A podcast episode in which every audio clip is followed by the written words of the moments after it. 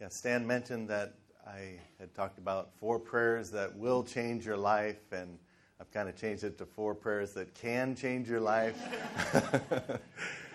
and I guess it springs out of some of this idea that often we hear things titled, you know, this will change your life, or, or here is the key to the Christian life, you know, and don't we all want that key that just unlocks everything in the Christian life? And uh, years ago, there was a book by Dallas Willard, and in the back of the book, uh, Spirit of the Disciplines, and in the back there was an appendix, but he had just this example that it was so helpful to me uh, about the idea there's not one key to the Christian life. He was mentioning the WWJD. What would Jesus do? And there was, at the time, people were saying, you know, yeah, if you will just, whenever you face an important decision, just say, okay, what would Jesus do in this situation? And then do it. And your life will just be radically changed. And there's a lot of truth to that. But he pointed out a, a problem with that is so, say you're in Kelly's situation, you know you need to forgive your dad, and you get in that situation say, What would Jesus do? And we say, Well, he would forgive. He would forgive. But we realize, oh, I don't, I don't have the power to forgive. How am I going to do that? And, and Dallas Willard pointed out that it's this idea of just doing what Jesus would do when you get to critical moments. He said, no, it's, it's at every moment of our life that that's the only way. At every moment of our life, we say, What would Jesus be doing? We take on his whole training regimen, his whole, the whole lifestyle of Jesus. That's how we can do what he wants us to do. And he, uh, Dallas Willard gave a few examples, and one that related to me, I thought, oh, it's like when I was a kid. I grew up in Cincinnati in the in the 70s, and if you're a baseball fan, the Cincinnati Reds were really good. They had Tony Perez, Joe Morgan, Johnny Bench, these great players. I'd listen to the radio. I can't stand to listen to baseball on the on the radio anymore. Uh, but but then I used to love it because they were so good. And one guy, Joe Morgan, was a second baseman, and he was a left-hander. And when he batted, he would do this with his his arm. He'd go boom boom, and then he'd hit a home run or something.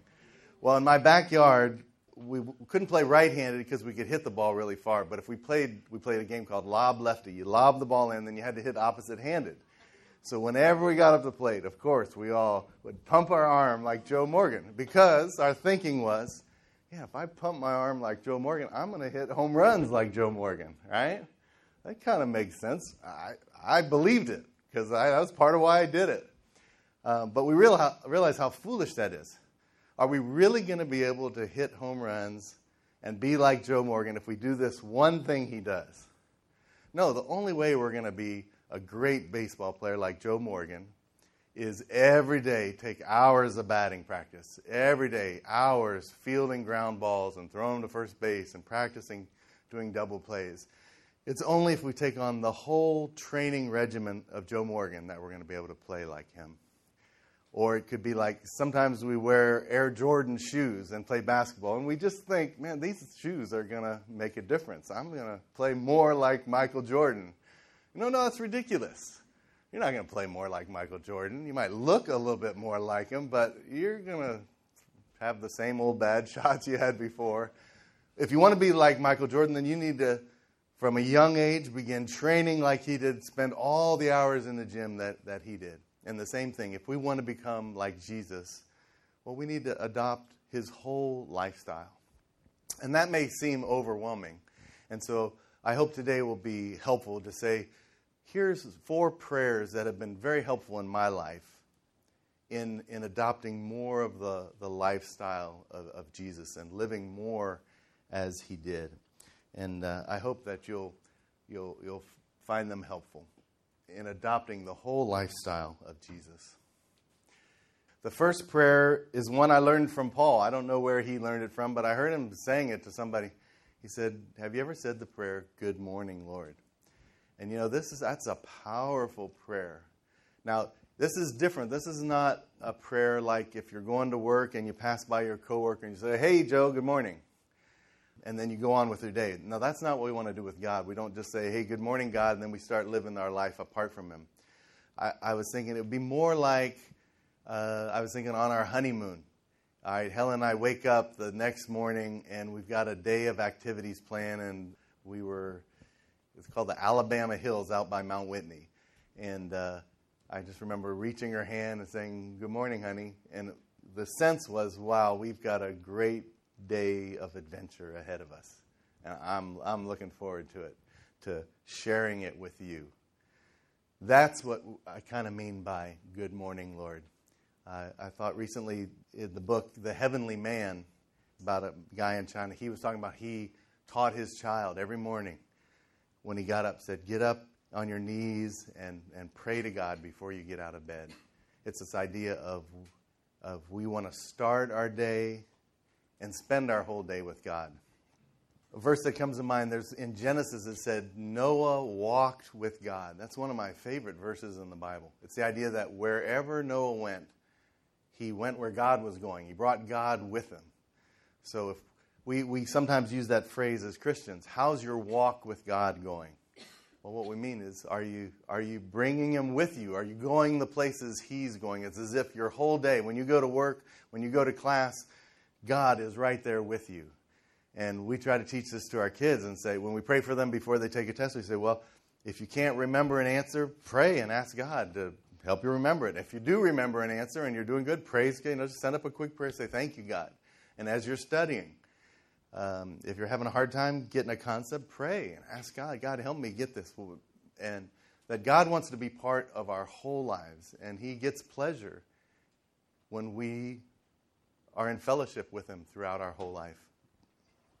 So that's why I, I love this idea of beginning our day with Good Morning, Lord. For me, sometimes I'll get about noontime and I'll realize, wow, I said Good Morning, Lord, but I haven't thought of God once since then, it seems like.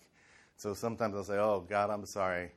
I really do want to walk with you, include you in all of my life. And so I'll say, Good afternoon, Lord. Let, us start it now. Uh, so you may need to change this prayer to, make it work for you. If you find you've forgotten God, say, Oh, okay, God, I'm sorry. Let, I really do want to walk with you today. I'm excited about this adventure that we're on. I don't know what's ahead, but I want to go through it with you. And I can only do, do it by going through with you. So that's one very powerful prayer. The second one is, Lord, you know I've been feeling like you. Now, it's a little bit hard to understand until we look at some of these verses.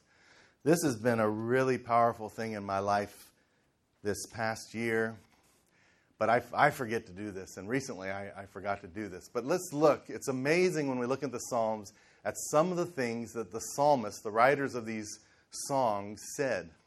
In Psalm 42, says, Vindicate me, my God, and plead my cause against an unfaithful nation. Rescue me from those who are deceitful and wicked. You are God, my stronghold. Why have you rejected me? Why must I go about mourning, oppressed by the enemy? Send your light and your faithful care. Let them lead me. Let them bring me to your holy mountain, to the place where you dwell. Then I will go to the altar of God, to God, my joy and my delight. I will praise you with the lyre, O God, my God. Why, my soul, are you downcast? Why so disturbed? Put your hope in God, for I will yet praise him, my Savior and my God. Isn't it interesting what he said? What does he say to God? God, why have you rejected me? Okay? You read a prayer like that and think, wow, what if like Pastor Paul got up one day and started his prayer, Lord, why have you rejected me? Everybody would be like, what? You're not supposed to pray like that. But it's in the Bible.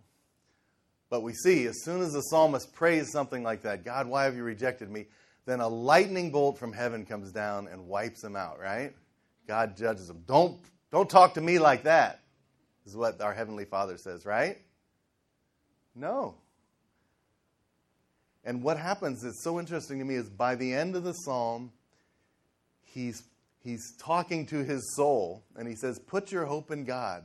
I will yet praise him. You can see his faith is returning. He's gone from feeling like God has totally rejected him, but through this process of just openly sharing his feelings, he comes back to this place where he's regaining his faith. And I think this is really important that we should be honest with God. What we often do, though, is maybe we feel like God's rejected us, but we don't say it. It's in our heart. And so what we do is we just ignore God. We stop talking to Him. And we, we kind of, I'm, gonna, I'm not going to, I'm going to hide this from God. Can we hide anything from God? No, from before we were born, it says He knew our every day. Everything we do before we're born, He knows. And yet, we often are foolish in thinking, oh, I'm feeling really angry toward God. I'm feeling frustrated. I'm feeling rejected. But I don't, I'm not going to tell God about that. I don't want to talk to Him about that. He already knows. It's, it's foolish to think we can hide it from Him. But let's look at some of the others here.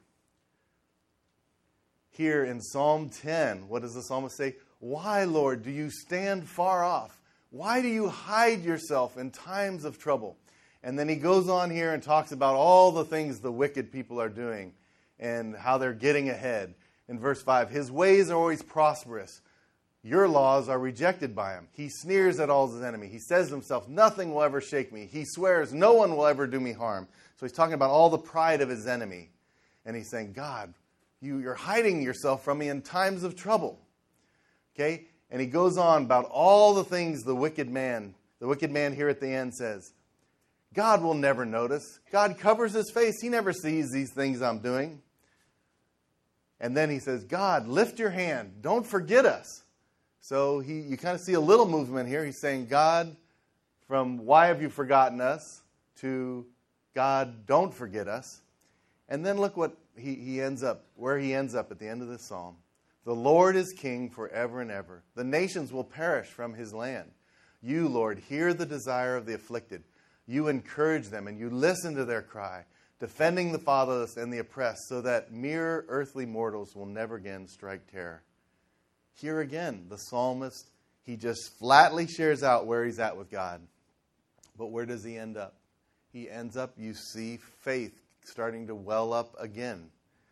If we go back, God, why do you hide yourself in times of trouble? So he's saying, it's like if I said, God, this morning where are you? God, I'm going through a really hard time right now, and, and I, you've deserted me. God, why are you doing that? If I prayed that one morning, everybody in the audience would be, oh, what's going on with Wade? Well, something's wrong. Or, you know, anybody got up and said that. We, as Christians, we don't pray those things. But the Bible gives us that freedom. This is what the psalmist did, and God doesn't strike them down. Instead, God is patient. I think I was thinking of this we were talking about it in the car with my kids. If if my if I offended my daughter, did something that really hurt her feelings, and so she was really hurt and bitter toward me or angry, and she just stopped talking with me and wouldn't come around me. As a father, oh, I would hate that. Uh, if I've hurt her, I want her to come to me. Let's make things right. Let's talk about it. Get it off your chest. Tell me what, what I did and what you're feeling, and let's work it out much more so our Heavenly Father's like that. He, he created us to be in relationship with Him. And so He wants us to come. And like I said already, He already knows what we're thinking. He already knows what that. If we're mad at Him, He already knows that. How ridiculous of us to think, oh, I'm gonna, I'm not gonna, I'm gonna hide it from God. I'm not gonna let Him know I'm angry. Well, He already knows. So it's ridiculous if we think about that. We need to remember, and that's why I said about this prayer Lord, you know I've been feeling like you. Now, the psalmist doesn't say that. Maybe the psalmist's prayer we would say is, God, why do you hide yourself? That's their prayer. I kind of toned it down here. But this idea that we're saying to God, we're acknowledging, oh, God, you already do know this. I know I've been trying to hide this and thinking you don't know this. Lord, you know I'm angry about this. I'm, or God, I am so disappointed, or I am just stunned and dazed on what, what, why, I'm sick or my this accident that happened.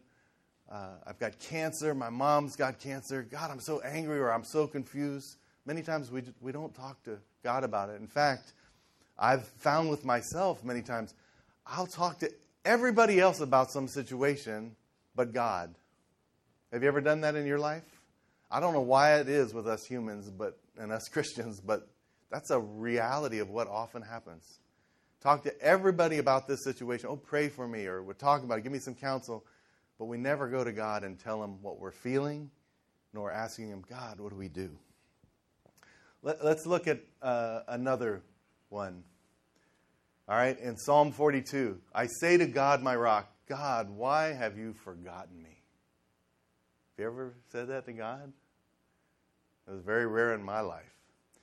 then he goes on Why must I go about mourning, oppressed? My bones suffer mortal agony as my foes taunt me, saying to me all day long, Where's your God? Why, my soul, are you downcast? Why are you so disturbed within me? Put your hope in God, for I will yet praise him, my Savior and my God.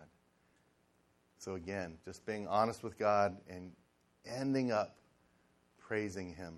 Another interesting thing we should note here is the psalmist talks to himself. Do you notice this? He talks to his soul. Hey, my soul, why are you downcast? This is something we should do. We should talk to our soul and tell our soul the truth. No, God is in control, God is sovereign. Soul, don't be downcast. Know that, that God hasn't forgotten me. We, we need to speak the truth to our soul. That's not weird uh, to speak to yourself. It may seem like it, but the Bible uh, says it's good. I, my daughter has a cute little pra- uh, plaque in her room says, Of course I talk to myself. Sometimes I need expert advice. but of course I talk with God. Of course I talk to my soul. Of course I talk to God. I do I need expert advice. All right, then look at Psalm 44. This is incredible. Yet for your sake we face death all day long. We are considered as sheep to be slaughtered. Awake, Lord. Why do you sleep? Rouse yourself. Do not reject us forever. Why do you hide your face and forget our misery and oppression? We are brought down to the dust. Our bodies cling to the ground. Rise up and help us. Rescue us because of your unfailing love. Okay, and on this, we see again at the end, this time we don't see them fully, faith completely welling up, but it's, it's starting. They're turning and asking for God's help and for Him to rescue. But again, what, what do they say to God? God, why are you sleeping? Wake up, God. Stop snoring. Anybody ever pray to God like that? The psalmist says it's okay. It's okay to be honest with God. There are times I'm sure all of us has felt, God, I've been praying about so and so's sickness and the situation they're in or their financial they're going to have to close their business if they don't get an increase in income in the next week.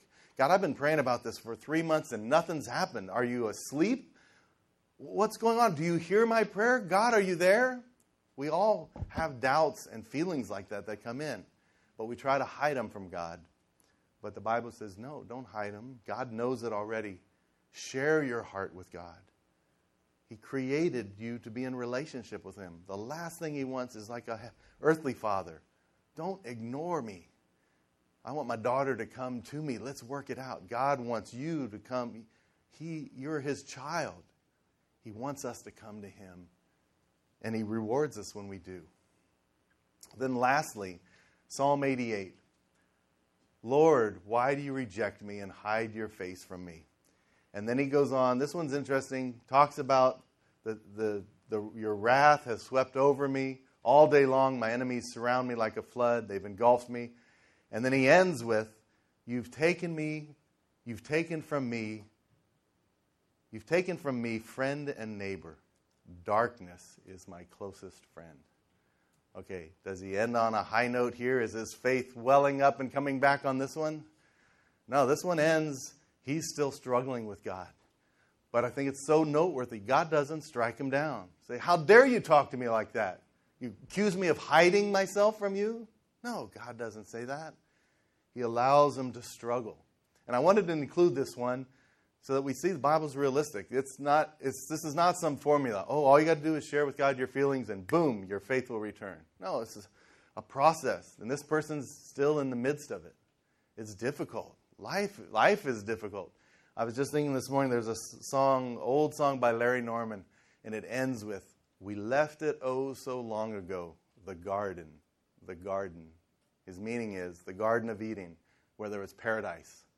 He said, Wow, we left that a long time ago. And ever since sin entered the world, life is difficult, it's messy, it's a war. We're in a spiritual battle. Yeah, of course, we're going to be battling doubt and, and fighting to keep our faith. That's part of life. And a key prayer, though, is saying to God, God, I know you already know, but God, I feel like you've forgotten me. In my time of trouble. Lord, feels like you've rejected me. Feels like you're asleep. Whatever it is, just telling God what's already there, what He already knows. And that begins this process of dialogue with God where He then causes and reminds us. And something about this process, we generally end up being restored in our, in our faith toward God. So these prayers are important. I also want to just mention in Samuel, there's a person of Hannah. I love this name, Hannah. Is anybody named their child Hannah by any chance here? Know anybody that's ever named a child Hannah? Okay, I think it's a beautiful name. The situation is the Lord had closed Hannah's womb. Her rival, the other wife of her husband, kept provoking her to irritate her. This went on year after year. She went up to the house of the Lord every year but when she did that, her rival provoked her until she wept and would not eat. Well, one year, as she's praying to the Lord, Eli, the high priest, observed her mouth. Hannah was praying in her heart, and her lips were moving, but her voice was not heard. Eli thought she was drunk and said to her, How long are you going to stay drunk? Put away your wine. But she replied, I was pouring out my soul to the Lord. What a beautiful thing she was struck she her this other wife was provoking her every year that she had a child but hannah didn't have any. What did she do with her bitterness? Did she hide it from god? No she went and she poured out her soul before the lord. What a beautiful phrase. Whenever i think of the name hannah i think of that. Oh well that's why that'd be a great name to, I, to name a daughter. Hannah and I pray that as you grow up, you will always pour out your soul to the Lord. Whatever is in there fear, praise, doubt pour it out to the Lord. That's what God wants. Pour out your heart. Don't, don't try to hide it. That's just sheer foolishness. For me, this recently I found myself becoming very frustrated. We, we spent a couple years in language study, then spent a year and a half in China trying to get a handicraft business, handicraft business started, and then we spent nearly 10 years down by the Vietnam border working with a minority group. And our company had appointed us as pioneer church planters. We were going to this group where um, there hadn't been foreign missionaries there for almost 50 years before the China, uh, Chinese Revolution, the Communist Revolution. And they didn't have the scriptures in their language, and we didn't know of any known Christians. And we got there, and we found a couple of people that had been meeting as a group, but it all fell apart. And so we spent 10 years, and our company's goal is church planting movements. So small groups are churches that will uh, are done in a very simple manner so that they can be easily reproduced and start other groups that can start other groups that can start other groups. And in this way, quickly get the gospel to a whole people group. Well, we spent 10 years there and through a lot of blood, sweat, and tears uh, the Bowen, um, we, we saw with our teammates, we had a number of teammates that came, and we saw a couple village groups started. And in the county seat town, one actual church, at one point they appointed elders. Um, now, though, it kind of appears that the elders aren't calling themselves elders. They don't really want to be have the title, and they're still doing some of the work. But uh, I, so they're borderline whether we'd actually call them a small group or it's a, actually a large group, but they, whether or not they have leadership, uh, I think to be a church, you need to have leaders. Um, so all that we had, we had, we were hoping to see hundreds of churches or tens of churches and small groups, but after ten years, uh, we saw a very, uh, you know, a couple of churches or small groups. And I realized in the last couple of years, we, Bo and Cindy came and kind of took over our work. Um, and we, our hopes were even they were going to learn the Zhuang language and, and um, go even farther, take the work even farther, and, and hopefully start seeing some of this multiplication. But it's been rough going for them too.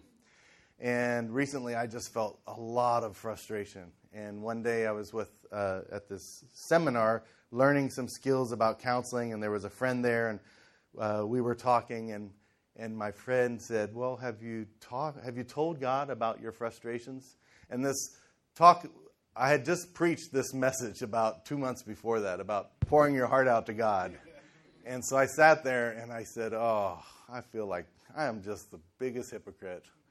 No, I haven't. I don't know why, but no, you know, to be honest, there's times I've talked a little bit, but I really have never sat down and told God that I was, I'm really frustrated as I look back that more things didn't happen. There was lots of opposition. We started lots of projects, started some medical projects, and the government cracked down on medical projects. We had doctors come, a couple come that were going to go out and start all these projects, but then their kids had health problems, and so they had to leave and go back home. And it took years to, to get everything ready to get them there. One of our key local leaders had had some previous bad experiences with other foreigners, and so he was kind of distrustful of foreigners. And at one point, couple of the young guys I was working with, this main guy told them basically, you should stay away from the foreigners. They, it's not good to be too close to them. And so I, I noticed this. I was really having a hard time getting to know these guys. It was really frustrating. Some of our key, one of our key workers left to take a job where he could make more money. It just seemed like one frustration after another, one step forward and two step back. Um, and I was kind of in a funk. I, I, was just frustrated about all those things, and it all came up at once. And so this person said, Well, have you talked to God about it? Have you told him about those? And I said, you know, I really haven't. So she said, Well, why don't you do that? So then I just kind of some of the things I just said to you, I began praying and telling God. And then after we were done, she, she said, Well, um, what do you think God wants? What do you think God has to say about that? Um, and she said, Why don't you just listen and ask God what He wants to tell you? And so I sat there, and I mean, I didn't, I thought, well, God, how's this going to work? I mean, I've had impressions before, but sure enough, within about a minute of just waiting, I got this strong sense that this impression that God was saying to me, it's okay to cry. And I immediately just began to weep out of just over all these frustrations that I had kept bottled up inside. And I just felt like I was a little kid on my dad's lap, and he, his hand was just on me saying, yeah, it's okay. You can cry. Yeah, that was that was a lot of frustrations.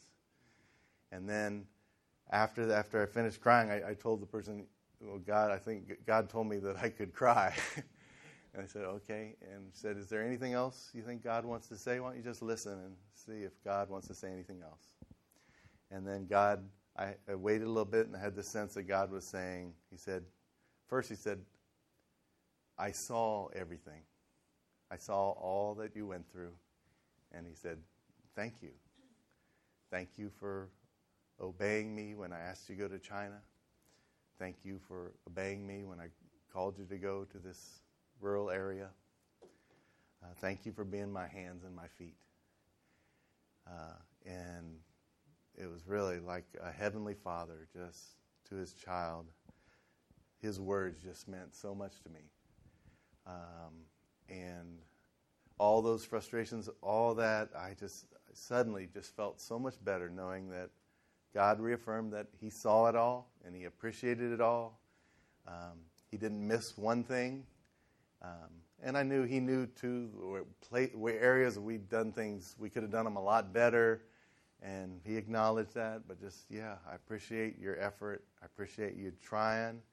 I appreciate you being, trying to be my hands and my feet.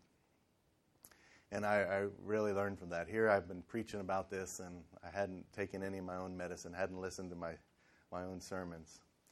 Um, but I want to encourage you as well in areas of your life where God, where you've been not talking to God about frustrations that you have, to pour out your heart to God, to talk to Him about those things, and then to wait and ask God, God, what do you want to say to me? And it's amazing. He, he does speak to us. He, he has uh, just the right words he's wanting to, to say to us. Or if you're counseling with someone else, our tendency is to, to try to give the person an answer or ask God, what do you want me to say to this person? It's so rare, though, that we'll stop and say, well, let's, why don't you just ask God? Let's quiet yourself and say, God, what do you want to say to me about this? Um, and I think we, we need to do that more, and that many times God will speak to us. Now, of course, it's a skill to figure out what's God's voice, what's, what's something in my head that I'm thinking, or if it's Satan trying to say something. So we have to test it against Scripture.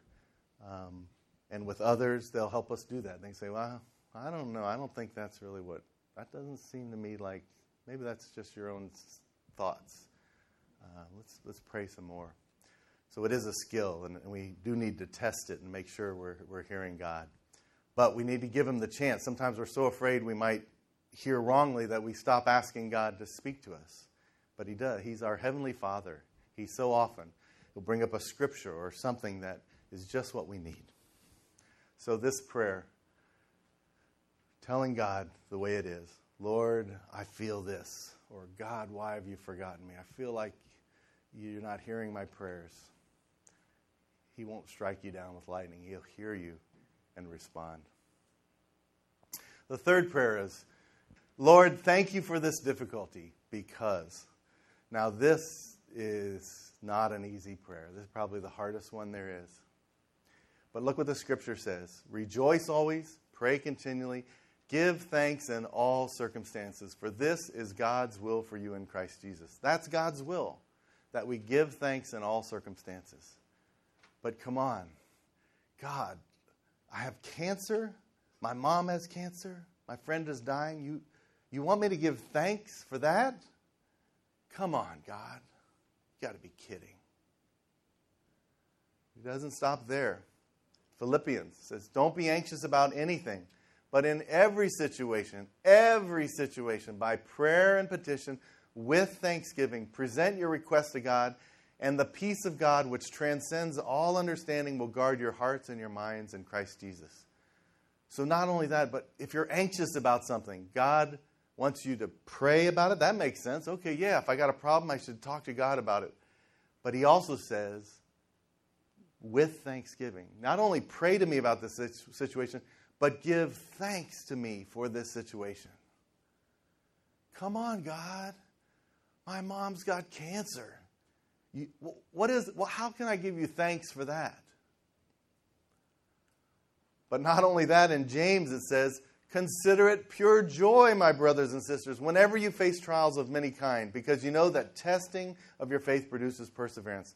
Let perseverance finish its work so that you may be mature and complete, not lacking anything.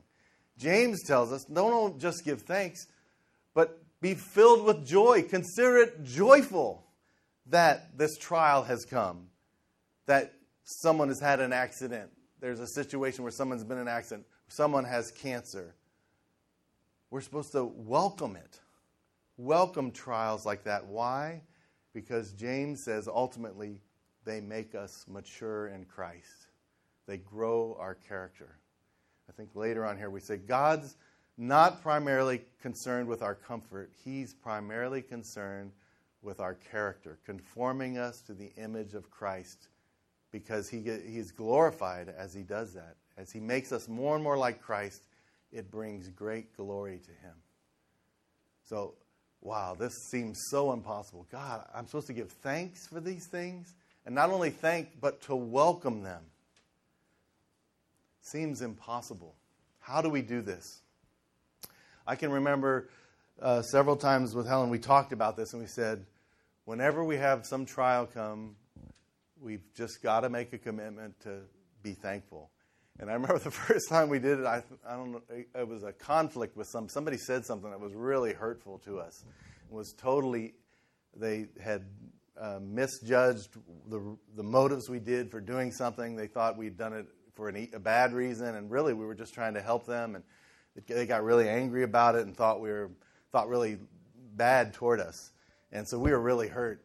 And so I remember sitting down, and I remember praying, Lord, I thank you, thank you for this situation because.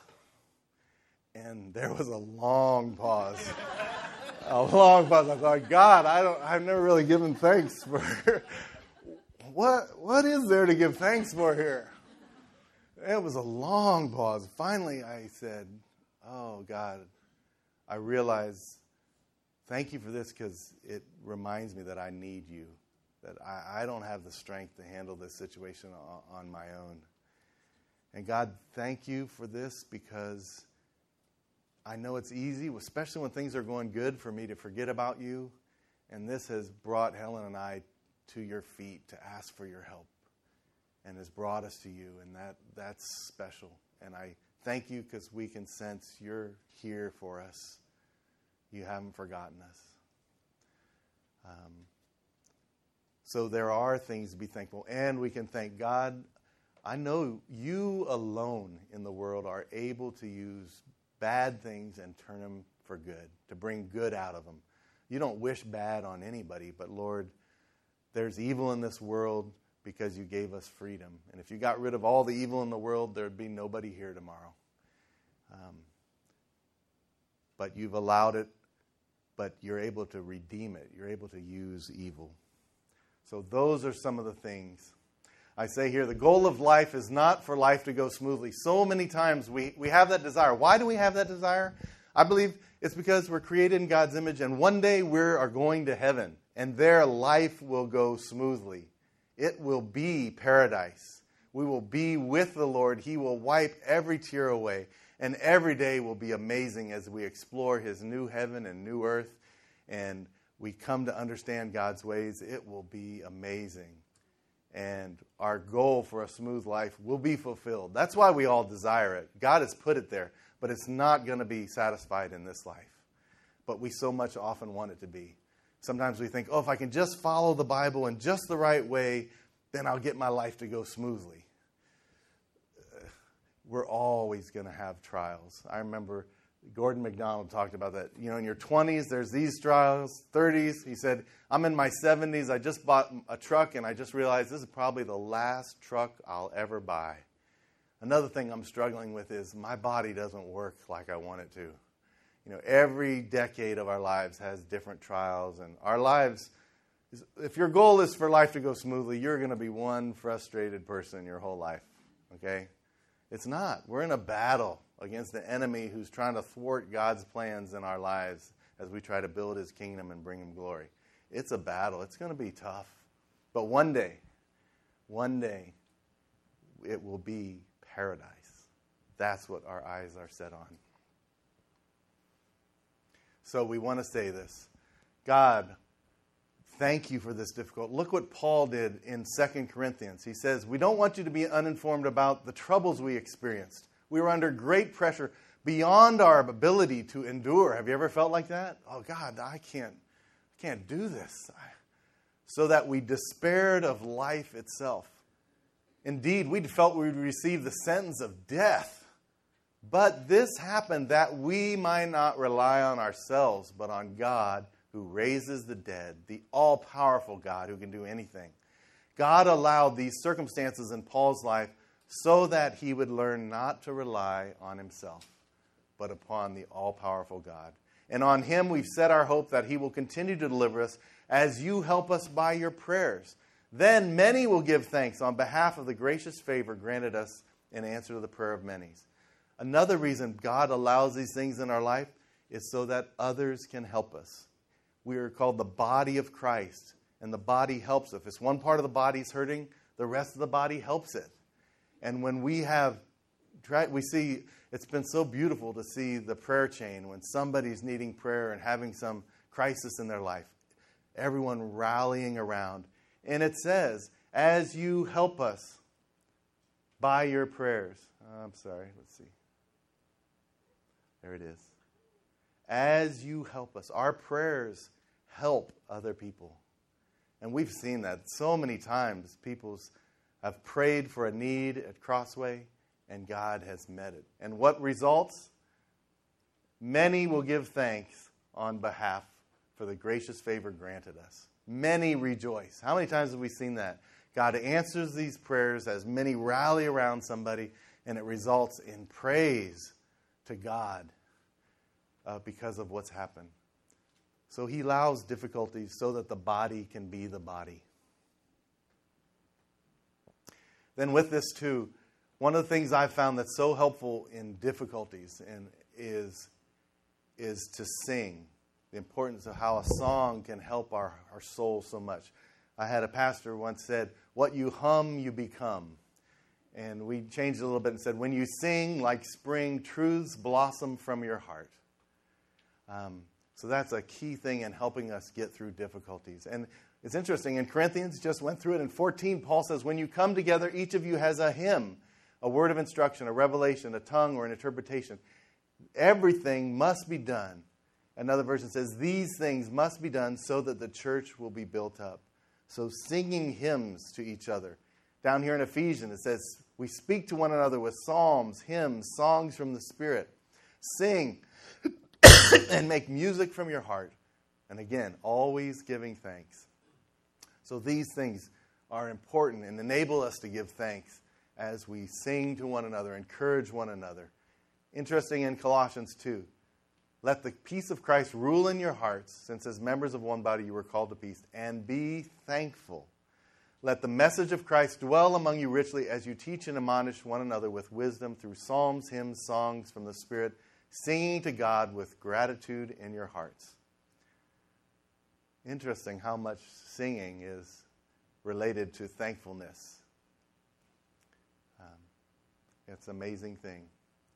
So, as part of that difficulty, say, say that prayer God, thank you for this difficulty. That is so important. And it's not easy. And if you get stuck, say, God, just pray and ask God, God, why, why, what can I be thankful about here? And He'll answer you, He'll show you. Uh, but the scriptures show us some of these things that we can be thankful for. Recently, um, remember this verse in James? Basically says, Consider it joy when you face trials. In other words, later it says we're to welcome them. It's this idea, oh, this trial is coming. That's great. Okay, our, is that our flesh that says that? Oh, that's wonderful. This accident has happened. Oh, this person's got this sickness. Praise the Lord. No, our flesh doesn't say that. Our flesh says, What? Our flesh says, God, what did I do wrong? Why are you punishing me? My, I, so many times, even though I know all these verses, something bad happens. I say, God, what did I do? What did, where did I mess up? Why are you punishing me? Okay? But the Bible says, no. God uses difficulties to bring good in our life. I've heard so many Christians say 95% of their Christian growth came through the difficult times in their life. And yet, whenever difficulties come, we say, God, take it away from me. Resolve it now, God. But that's what God uses for good in our lives. And we went to, uh, last Sunday night, we had our family's first rock concert together. We went to watch Switchfoot at the Greek Theater. And they have a song, and I believe it's inspired um, from James. It says, Hello, hurricane, you're not enough. And he was talking about all these things that happened in his life that were so bad. But he got to be able to say, Hello, hurricane, to welcome the hurricane because he knew it's not enough to silence my love, or actually, I believe it's silence God's love. That God's going to use these difficulties for good. And uh, so the song's a little different, but I think this is the idea. Can you get to the place? That'd be, that's another great prayer. Maybe that's not a prayer, just a statement. Hello, hurricane, or maybe welcome, hurricane. God's going to use you for good in my life.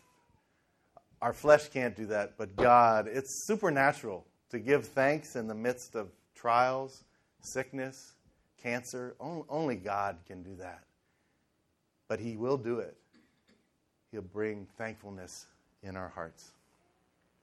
The last one is something we've already talked about. Lord, what do you want to say to me regarding whatever? Okay? So often we don't ask God what, he, what He's doing or what He wants to say to us. Maybe we're having this conflict with this other couple, and we say, God, what are you wanting to do? Or what are you doing in this situation? And then just listening. Sometimes we won't hear anything, but many times we'll get a verse or he'll give us some impression, and it'll be so helpful to us. One, because it's so personal. God speaks to us in personal ways or brings a scripture that fits exactly our situation. But so often we make prayer just one way. For me, so many times I've had prayer times where I have a prayer list. Lord, I pray for my wife and Kia and Teo, help them with this, this, and this. Help me with this. Help my mom. You know, she's got this uh, sore on her leg and she's got to go to the hospital for surgery for that. And pray for these unreached people groups. And Lord, I've got we're having this conflict with this this person over here. Lord, help us resolve that. Uh, and this thing too. Amen. Now, that's like if, if when I was dating Helen, if I called her up and said, Oh, Helen, I had a well a tough day. Uh, one of my classes, one of the students was just so unruly, and I couldn't figure out what do, what do you think I should do as far as how to control that student situation better.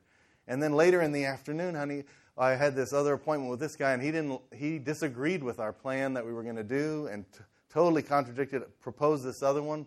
What What do you think? I, how should I handle that? I felt kind of mad, but what do you think I should do? And then on the way home, this guy cut me off in the car, and I had to swerve, and he, I ended up denting the right side, and oh, I don't know where to go to get that repaired. Where should I go to repair that? Okay, I'll see you later. Okay, but isn't that really how many of us pray to God? We just tell him all of our troubles. But he's a heavenly father. He, he wants to help his children. So we need to say that prayer Lord, what do you want to say to me regarding? And the ways to do that, maybe even in uh, small groups when you're together. Someone brings up a need. Instead of just immediately someone praying for them, maybe take a few moments and say, let's just ask God if, if there's something He'd like to say about this situation.